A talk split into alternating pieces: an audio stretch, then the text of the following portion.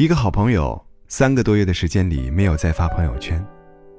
时光匆忙，我也是在偶尔翻看微信好友的时候才想起他，然后点进他的头像，发现上一个状态停留的时间是二零一六年七月。那是一张桌子和一杯咖啡，而那家店是我们去了好多年的地方。这些年，我们坐在那里，陪着互相失恋的对方。他话不多，偏偏我们之间最爱说，彼此的八卦可以凑成一条街巷。他偶尔会说一些自己的梦想，比如赚钱，这是城市的许多年轻人最初的梦想。可是，他渐渐的远走了。忽然之间，更让我尴尬的是，我竟然过了好久才发现。是啊，我也很忙，朋友圈。刷走了太多的人，多到了，我都忘记了过去和现在，也忘记了他。我给他打电话，好久没见你发状态了，所以给你打个电话。想他有点晚，是在三个月之后。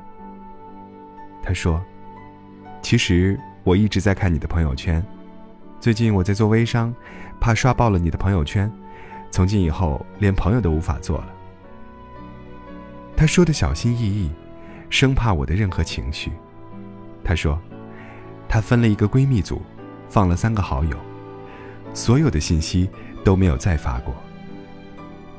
彼此珍惜，所以才畏畏缩缩，好怕丢了对方，然后不断隐瞒。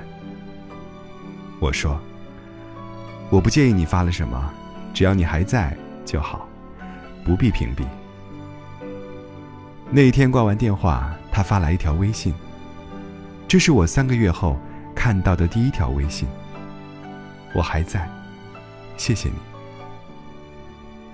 越来越多的人对朋友圈开始厌烦，无非是有人成为了微商，二十四小时刷爆了你的朋友圈；有人成天晒娃，你觉得自己的朋友圈俨然已经成了他的成长记录平台；有人秀恩爱。每天都被喂食着变着花样的狗粮，于是，有人拉黑，有人屏蔽，有人四处吐槽。无限接近一个人的生活圈子，本来就充满了风险。你在截然不同的风格里，根本无法对号入座。就好像，有人终于嫁了男神，有人终于娶了女神，最后却发现，不过尔尔。希望成为失望，好友分道扬镳。可是互加好友，并不等于非得互相关注朋友圈。朋友圈的本意，就是离你喜欢的人更近一些。我从来不介意我喜欢的人晒娃卖商品，不介意他不间断的旅游直播，更不介意他撒娇卖萌，虽然一点都不好看。但作为一个喜欢你的人，只要能看到你好好的，每天醒来发一条微信，晚上发一条晚安，哪怕这样的晚安是以任何方式结束，都没关系。我不介意你在朋友圈发了什么，只要你还在。其实，这些年也不知道丢失了多少朋友，可是我一直觉得，只要喜欢的人还在。就很好。社交平台给了我们太多的生活福利，每一个都温暖无比。有一段时间，校内网很红，我也很作，整天无病呻吟的发一些爱情片段。那时被人追求，却不想恋爱。二十多岁的年纪里，以为自己以后真的可以附庸风雅一辈子。有一个学姐。每次状态下都会评论。如果有两三天没见我发状态，还会发站内信给我。无意间，我们早就成为了熟悉的陌生人。毕业后，他还是会常常登上校内来看我，而我在工作的很多个月里渐行渐远。一直到某天，他说：“这些年看你的状态成为了习惯，像是一个朋友，看你哭和笑。”都显得有趣。希望能够常常见到你。工作后开始沉稳，虽然微博、微信都没来，可是却越来越不愿意发有趣的段子，害怕有人说：“为什么那么大年纪了，还一副犹犹豫豫、作死的样子？”学姐的一封站内信里给我写着：“没关系，你爱发什么都可以，喜欢的人会一直喜欢，不喜欢的人也未必会在。”你知不知道，最难过的事情，就是那个你关心的人突然不发状态了，就好像消失在你的世界里了。